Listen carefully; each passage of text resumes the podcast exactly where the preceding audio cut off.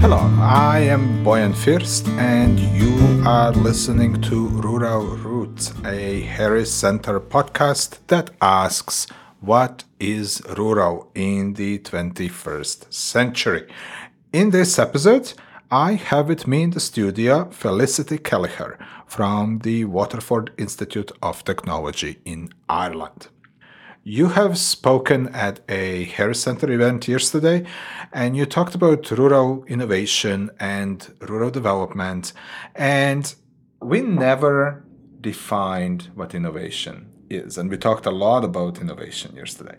So when you think at your institute about innovation, what is that you see as innovation? Well, it was interesting because I asked that question of the audience to see what their perspective was, and if you remember, they asked th- they answered with things like creativity, curiosity, a willingness to take risk, um, willingness to accept ambiguity. And if you think about it in context, well, innovation is that evolutionary idea that takes us from where we are today to visualize a new future that we can contribute to. So, in context, it is that evolution of what exists today in a way that can create, innovate in the manners in which those organizations in particular have capacity for. So, it's often incremental in nature. It may be something small, but its impact can be large. And it is that aspect of enhancing what you have already but taking it in a direction that creates a newness, not just for you, but for the recipients of your service. Of our community network work. The last one is what about collective influence? How influential are rural communities in Newfoundland? What's your perspective? Are they as influential as their urban counterparts? And yet they're half the population. So it's quite similar in Ireland. It's about 42% of our population is urban dwelling. But our influence isn't 42%. And it's partly because the collective influence of the urban dwellers is higher than our collective influence. So the other thing that we're trying to achieve is connectivity between these communities. So their voice is strong as a collective when looking to policy or looking to your central department. So these are two of the big areas of collective influence, and I thought they might be useful to you. I'll provide one thing that I was um, uh, really impressed when you were talking about yesterday, and I think that's something that we could learn a lot here in Newfoundland and maybe even in Canada, is how connected rural communities in Ireland seem to be in terms of the existing networks. Can you tell me? You mentioned two networks that exist and that provide really strong support for rural communities. Can you tell me a little bit about those two? Sure. So, in, in the Irish context, uh, the country has just short of uh, 5 million people now. I mentioned that it's a, a, growing population, that in 1970 there were just under 3 million, and we're anticipating by 2040 that that, that will have doubled. And in context, we look to the rural communities who often are ground up, so they have already got strong ethos of collectivity of a connection with each other, an appreciation of where we're from. We're quite proud of where we're from. And a lot of it is solidified by things like sport. So we have two big national sports, Gaelic football and hurling, and they're by county. So even if you haven't lived in your home county for many decades, you're still very much from that location. In terms of the networks I spoke to you of, uh, those are just some examples. Now, some ha- are taking time to develop in this way, but the exemplary networks are those that have a strong ethos, not just of champions, but an appreciation of succession planning from very early on. So these individuals who are strong community leaders have an inclination to help those around them, not necessarily just in their own community, but in the neighbouring communities. And that can enhance that kind of inter community activity. There are times when the government uh, support agencies of the government and the higher education institutes will help facilitate that growth of interactivity. So, one of the big uh, ones that I spoke to yesterday in relation to internetwork connections and collaboration was the Tourism Learning Network Initiative, sponsored by Fáilte Ireland and implemented by the Institutes of Technology around the country. And in our case, we engaged with over 800 individual small firm owners of um, tourism operations. So, the vast majority of non agricultural businesses in rural contexts are tourism affiliate. And these individuals work together both in person and online in a variety of workshops and fora and also in a variety of projects that they worked on individually and collectively that implemented the learnings that they were taking from the network initiative and putting them back into their organisational setting. For many, this was the first time they'd been affiliate to formal learning. Um, but what they really gained here was a peer interaction that has been maintained since between these individuals. And we've studied them in terms of their evolution We've looked at evolving learning communities. The lead on that was Dr. Leanna Reinl, who's also in WIT. And in context, that work has suggested that it's more valuable to facilitate in a way that considers the leader needs within the community than to attempt to implement what we believe is right, whether that be an agent or government representative or a, an academic, um, because then they own it. And I think that that particular project is proof of that. Another that we had nothing to do with, but is highly successful, and we're delighted to see their success, but would very much uh, feel supportive of them is the Dunhill Enterprise Centre. And in context, the, that was entirely ground up. It's truly a social enterprise established by that community for that community. And it's, it's, it's a set of buildings with full um, support structures, including an environmental certification that offers artists and creative people and uh, business owners, small business owners in the community, a hub through which to work from. This is really interesting, and um, um, it was my one of my questions, but it's a nice segue actually. The relationship between the institutions of higher learning, academic institutions, and regional development. So you sometimes actually have a mandate to engage in regional development. Um, how is that relationship working? What are sort of tenets of the of that relationship? So yeah, we have a, an ethos as as opposed to a mandate, but we have an ethos to to contribute to the region. So we work quite closely with Waterford Chamber of Commerce, which um, and the the city and county council, which is one council now. They've merged. And in context, we're working with those in liaison with the rural and regional communities to ensure that we're affiliate in a way that isn't imposing but is truly supportive. So, some of the projects we're on, for example, some of us are uh, mentors on the Waterford and City Council uh, leader, regional leader initiative. And in that case, we're working with individuals that are showing real promise as, as leaders of the future within the region and helping them as they develop their skills in terms of their leadership skills. Uh, some of the other initiatives are that we work relatively closely with um, many of the departments, the Department of Enterprise and Skills and Enterprise Ireland. So we're one of the higher, the larger providers of the innovation voucher scheme for Enterprise Ireland. Uh, so these are small and large vouchers offered by Enterprise Ireland but distributed by the Higher Education Institutes, which offer small businesses access to intellectual capital. So in, in this case, each organisation can work closely, and we work quite quite a bit with small and medium-sized enterprises in this regard. But they work closely with the Higher Education Institute to develop a project, an innovation project for their business. And with the help of this research team, that is affiliate to the design based thinking. We help them to develop a plan of campaign and an implementation strategy that can ensure that that innovation is embedded in their organizational setting.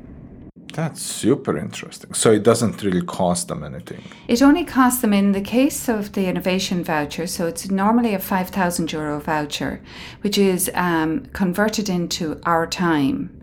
Uh, which equates to 160 hours of our time. And we have a large team, we did 40 of us, and we've access to an even larger team in terms of our colleagues and faculty in other schools. Um, and that gives them the kind of intellectual capacity that maybe they don't have in their own business because a lot of these have only 10 to 50 employees or less than 10 if they're micro firms. And really, it gives them that kind of access to specialist knowledge that maybe they don't have and offers them a level playing field to work with others. The cost for them is the tax affiliate to that 5,000 euro uh, um, voucher, uh, which equates to I stand corrected if this isn't correct because they keep moving the, the tax, but I think it's 22% at the moment.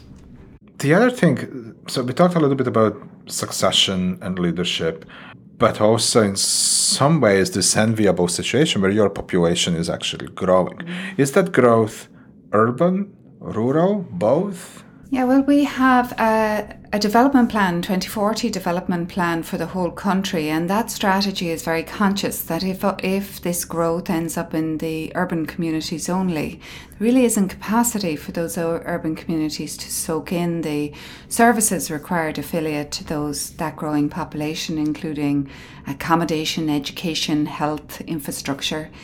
Um, so there's quite a balanced plan there um, that has been put in place, and the strategy has a number of actions on a yearly basis to fulfil the objectives of the 2040 plan, one of which is a, a rural regional development plan that's affiliate to this overriding strategy. And um, in, in that context, we're looking at uh, distributing that population growth evenly through rural and urban populace and there's a specific plan for uh, regional employment development that's been quite successful. Uh, since the implementation in 2018, there's uh, sorry 2017. There's 165,000 additional employ, uh, employment roles for individuals in the regions. Um, it's affiliate to a number of things. I can see you furrowing your brow there. It's affiliate to the, the, the, positives of living in rural Ireland. We have an enhanced infrastructure between the cities and rural community and regional communities, which has benefited these regional hubs because there's now genuine access from Waterford to Dublin. We have a motorway. Uh, so, if individuals are based in Waterford or Kilkenny or Carlow, their access to Dublin um, through public and uh, self-driven transport is really quite uh, quite uh, feasible for a day route. Uh, it's under two hours to get to Dublin by car, equally so by train. So you now have the capacity there for us to be truly connected while developing our own regional strategy as well. Other elements to that is the living standards in regional aspects of rural Ireland are high. Capacity to own your own home is much higher than in Dublin due to the differential in the cost. There's access to things like schools and um, uh, health, but there's also an incredible uh, well-being factor. We in the southeast, for example, we're called the sunny southeast. It's all relative. Bergen. No, uh, I know that uh, it's not as sunny as Croatia, but from an Irish context, you have capacity to be near the ocean and the mountains within minutes of your workplace. So people are recognizing the well-being issue or our value of living in these communities as well. So, who are the people? Um, where does the population growth come from? Are these Irish people who are coming back to Ireland? Are these immigrants from other parts of the world?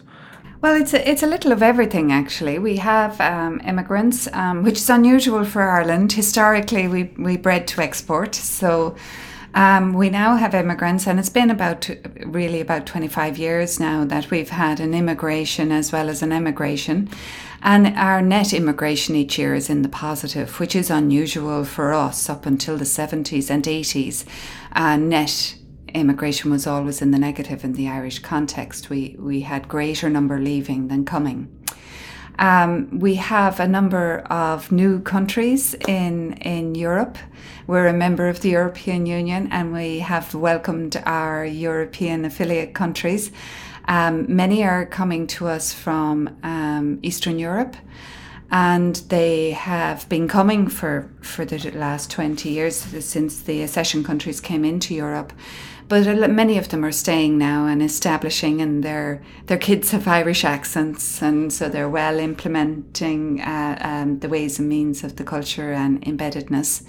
And we have um, we have asylum seekers, and they too are embedding in the communities. And we have um, our own uh, Irish, our multi generational Irish coming back, but we also have a, a, a, population growth through our birth rate in one of the higher birth rates in Europe.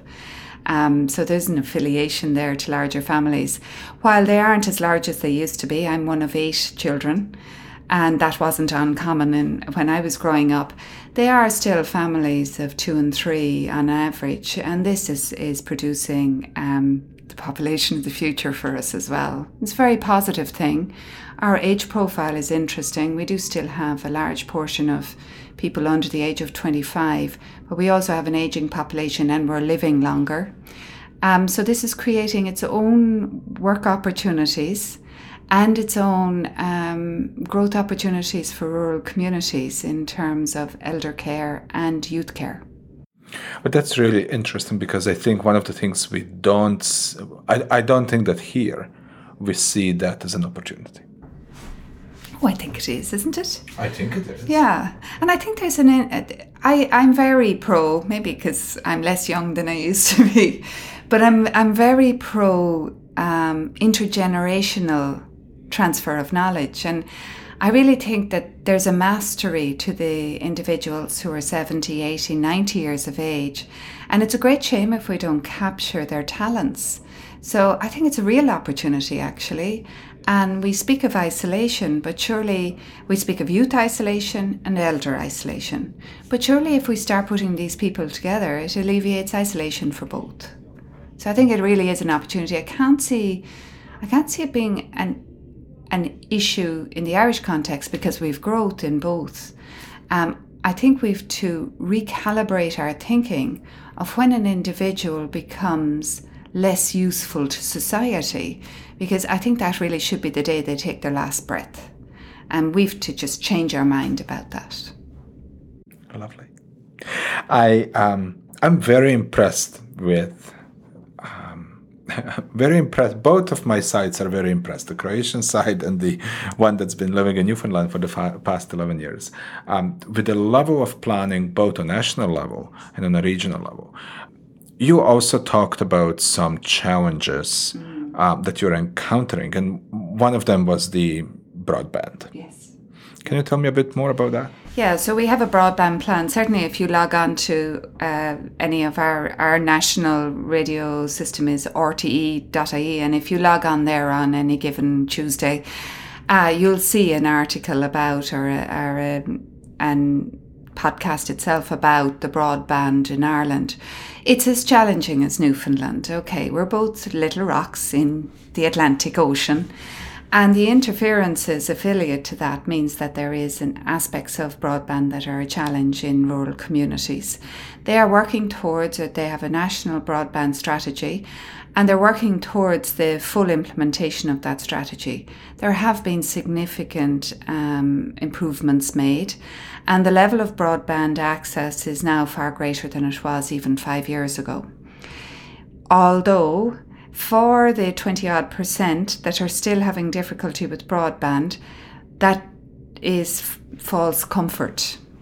uh, some of the things that are being done in the interim is looking at smart village technology and smart town technology. So it's offering digital hubs in these towns and villages and offering support for the development of these hubs at national level and regional level which is affiliate to a, offering a booster system that creates an environment where you know remote workers or where individuals in that community can have access to to enhanced broadband uh, access. Um, it does mean, yes, absolutely, that people have to travel from their homes. And ironically, because I'm in a tiny little three house 200 meter black spot where I live, although I'm, I'm rural, I'm not that rural. Um, I too have that challenge, but I do think that it's improving and that the intent is there. And I think we, we do need to implement through intent at national level, and that's that's been strongly um, supported by multiple departments to the Department of Rural and Community Development, the Department of Communication, and the Taoiseach himself, who is our equivalent of our um, president if you're in the US or the, the governor in the uh, in in the context of a provincial government. Um, that affiliation to comprehending what is required is creating a certain amount of antagonism because we want it now. We're all hedonists underneath. Um, but it also shows for a, a, a better future, and innovation takes time. How is that strategy? I mean, it's a national strategy that you want to bring broadband to all the rural communities. But how is that strategy implemented on the ground? Is it a partnership with telecommunications industry or who, who's actually putting the wires down? Yeah, yeah. So it's, that's interesting and, and, and tough. Uh, so yes, it is an affiliation with industry, and um, the, there are challenges affiliate to that. So we have had recent challenges in relation to one provider saying, "No, I don't think we're going to be able for this," and uh, and the search going into well, who are we going to have provide this? There has been privatisation of the telecommunications industry in the Irish context, um, and Telecom Éireann, which became Eircom um, was was privatised uh, 20 odd years ago. So there are some challenges there to the privatisation of utilities. Okay, um, but there are a number of smaller providers in the in hub uh, communities, so up in Mayo and, and Donegal, the smaller providers have done a great job there and and they have um, enhanced broadband in that context. And the overall strategy is looking at a joined up thinking plan, and if it has to be multiple providers, that may be the route to go. Um, because sometimes regional providers understand the affiliate challenges of particular locations because mountains are on one side and the sea on the other. And um, maybe they're more equipped because of their intellectual knowledge around the local landscape and the odd geologist isn't uh, a mistake when you're looking at um, broadband in those communities like as well. Space food. So, of course, we're very interested, or I'm very interested in the agricultural development. But one of the challenges we face is the mergers and amalgamation of agri farms for beef and dairy. But what's coming from that is a, a new push for artisan farmers and looking at it as agri tourism. There's quite a bit of work done in terms of agri tourism where individuals who do not have capacity to earn a full living on farming alone are looking at an agritourism mix to facilitate that bedrock and to give people the continued sense of why they visit Ireland. So, tourism and agriculture work quite closely together because a lot of people visit Ireland because they want to see sheep and cows on the side of the road or on the road if you're from Kerry, which please don't beep at them because they have the right of way. Uh, I kid you not, it's the law. But in context, if we're going to try and retain that kind of perspective and that kind of close to land ethos, then we do need some kind of balance between high end, efficiency based farming and the artisan farmer at the end of the scale. So that's some of the support structures in place. I thought you might be interested. I know that you have this. We all want to go to um, Ireland as tourists as well. And tourism and agriculture, you mentioned, are yes. Key industries for rural Ireland. Um, tell me about tourism. You mentioned uh, a phenomenal development in terms of uh, trails and access to rural to rural Ireland. Yeah, it's been it's. I think it's been a real success story, and I think that the and I suspect it might be similar here. But the the challenge for Ireland is is acknowledging when we do something well. Um, it's it's not in our nature, said the the scorpion to the frog. So in the context of this, um, there's been uh, a really joined up thinking in terms of destination planning. Uh, in fairness to the affiliate organisations, Fáilte Ireland and and um, the Irish Tourism Board. But also the links between tourism and agriculture has been has been a great uh, concept as well. So we have a lot of agri-tourism where artisan farmers who may not have capacity to generate sufficient income to sustain their livelihood by agriculture alone will combine that with tourism and you're getting authentic experience of a farming experience in certain circumstances. In others, you can work with a sheepdog to herd sheep for a day. In others, it's about the uh, tastes and um, uh, literally uh, field to fork, as we call it. And they, in other situations, again, they use foraging as um, an experience for you, and then they'll cook up what you foraged. And there is that linkages with the land that is affiliate to an authentic experience for a tourist like yourself. But on a wider scale, what has really achieved this uplift in tourism? So we were about 7 million tourists at the start of, of this decade, and we're, we're well in excess of 11 million tourists now. And there are challenges. Over tourism is a, is a, um, an aware, we have an awareness of over tourism, but the distribution of these tourists around the country has been created through a very innovative way of looking at our country.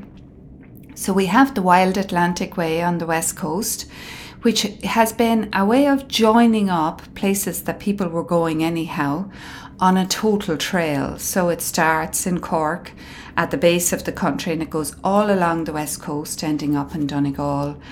Um, there is a passport affiliate to this that you can get stamped in your local post office.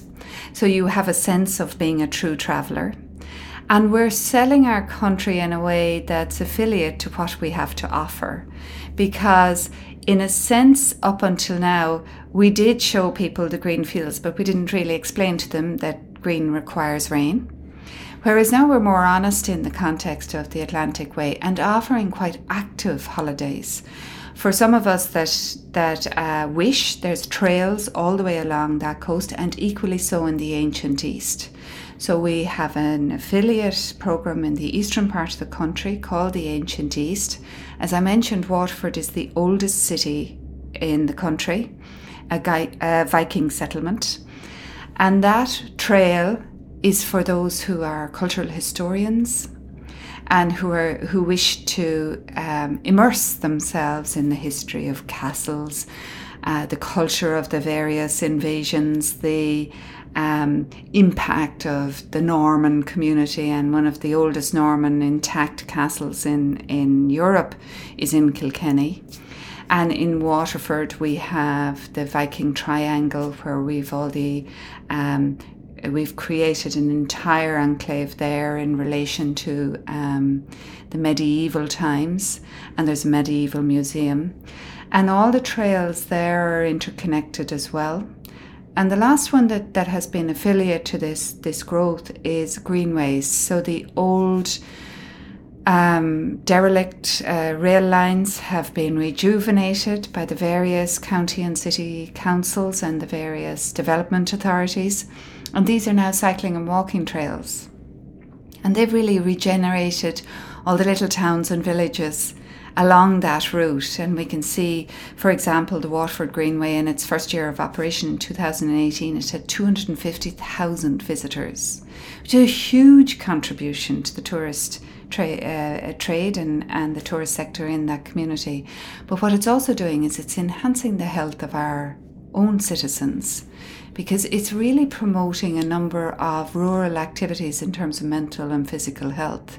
So we have walk to run initiatives, we've uh, moonlight walks on these trails, Uh, we've 5k uh, runs. Um, we have triathlons, which I won't be doing. I say we, but I do join in and go to the coffee shops in the various uh, locations. So it's there's something for everyone in these locations as well. Now that sounds amazing. I have to ask because all of us are waiting with a bated breath for October 31st. Uh, Brexit. Yeah, it's a tough one. And I mentioned it yesterday that I know people are looking at it as an economic issue, but we look at it as both a social and economic issue. Um, and we're very conscious, in particular, for the rural communities on both sides of the border. So, to explain Brexit from an Irish lens, um, Ireland as an island has two parts. Um, the Republic of Ireland is its own entity. Um, it's been a republic uh, f- since uh, just over 100 years is the War of Independence. Um, in 2016, we celebrated the 100 year centenary. And um, we've been a republic really since 1932 in its, its full capacity. The top uh, right hand corner, the top six counties are Northern Ireland and they're part of the United Kingdom. So Brexit has a huge impact, not just on Northern Ireland, but on the affiliate border counties in Southern Ireland. And the difficulty we face is that the peace process in Northern Ireland has been a, an ongoing process of social and economic change, all positive, for both Northern Ireland and the border counties in Southern Ireland. And our, um, our hope is that we can ensure the backstop such that there is no hard border between our two communities who are interlinked in every way. Um, because that border runs through mountain ranges, it runs through farms, so it's going to be very difficult to say who's a European cow and who's a UK cow if we don't put a fence between them in the same farm. But it also runs through physical houses. So it's a very difficult scenario to say we can put a border here. Um, and we've had a border before, and it wasn't ideal. And um, our preference, our strong preference in, in the Republic is that the, that there's a, a, soft border, no border at all, ideally, and that the communities continue to grow and prosper together in affiliation with each other. Um, so a lot of the work in, in terms of the departments in, in Ireland, and particularly the Department of Rural and Community Development and their affiliate department in the North, are very focused on that. Um yeah, it doesn't make much sense if your living room is in European Union and your kitchen is. it doesn't make much sense for agriculture in particular, and agriculture is big for both both uh, for both areas for both Northern Ireland and the South. Anything I should have asked and I haven't. No, if uh, except to say that I've I've been in Newfoundland now um, for five weeks. Um, I'm encouraging people to consider the Dobbin Atlantic Scholarship. It is partially sponsored by one of your own in terms of Mark Dobbin. And um, the affiliate benefit of me being here for me is huge. And hopefully, I've been able to give something back. Um, but I would strongly encourage people to speak to each other because there are things that, that we're doing that maybe you're you haven't seen before. But equally so, there are things you're doing that I hadn't seen before that I'm able to bring back and share. So there's always benefit in knowledge transfer. So I'd encourage people at all levels, um, whether it's the scholarship or through the affiliation between WIT and uh, Memorial University Newfoundland, and we have strong affiliation over a number of decades. Um, to make sure and, and come visit, and we'll we'll uh, encourage the same on our site. Thank you so much. Thank you. You just listened to another episode of Rural Routes. My guest today was Felicity Kelleher from the Waterford Institute of Technology in Ireland. We talked about rural innovation and rural development in Ireland and lessons that might be useful to Newfoundland and Labrador and potentially Canada. I am Bojan Fürst, and I produce Rural Routes at the Harris Center at Memorial University of Newfoundland in partnership with Rural Policy Learning Commons and Canadian Rural Revitalization Foundation. You can find us online at www.ruralroutespodcasts.com. That's rural, R O U T E S ruralpodcasts.com. And you can also find us whenever you listen to podcasts and on National Campus and Community Radio Station Network. Today, I would like to ask for your help. We've never done that before, but today we need to. Rural Routes has been on air and on your mobile devices now for three seasons. We covered a broad range of issues and we heard all sorts of stories from Italy, Ireland, Scotland, all over Canada, and the United States. We are conducting an evaluation of the show. In the show notes, on your phone, or on the website, there is a link to a survey that you can participate in. It would mean a lot if you would. Your input will help us determine the future of this show. So please, please, please fill out the survey. I'm Bojan Fürst, and you just listened to Rural Routes. Thank you and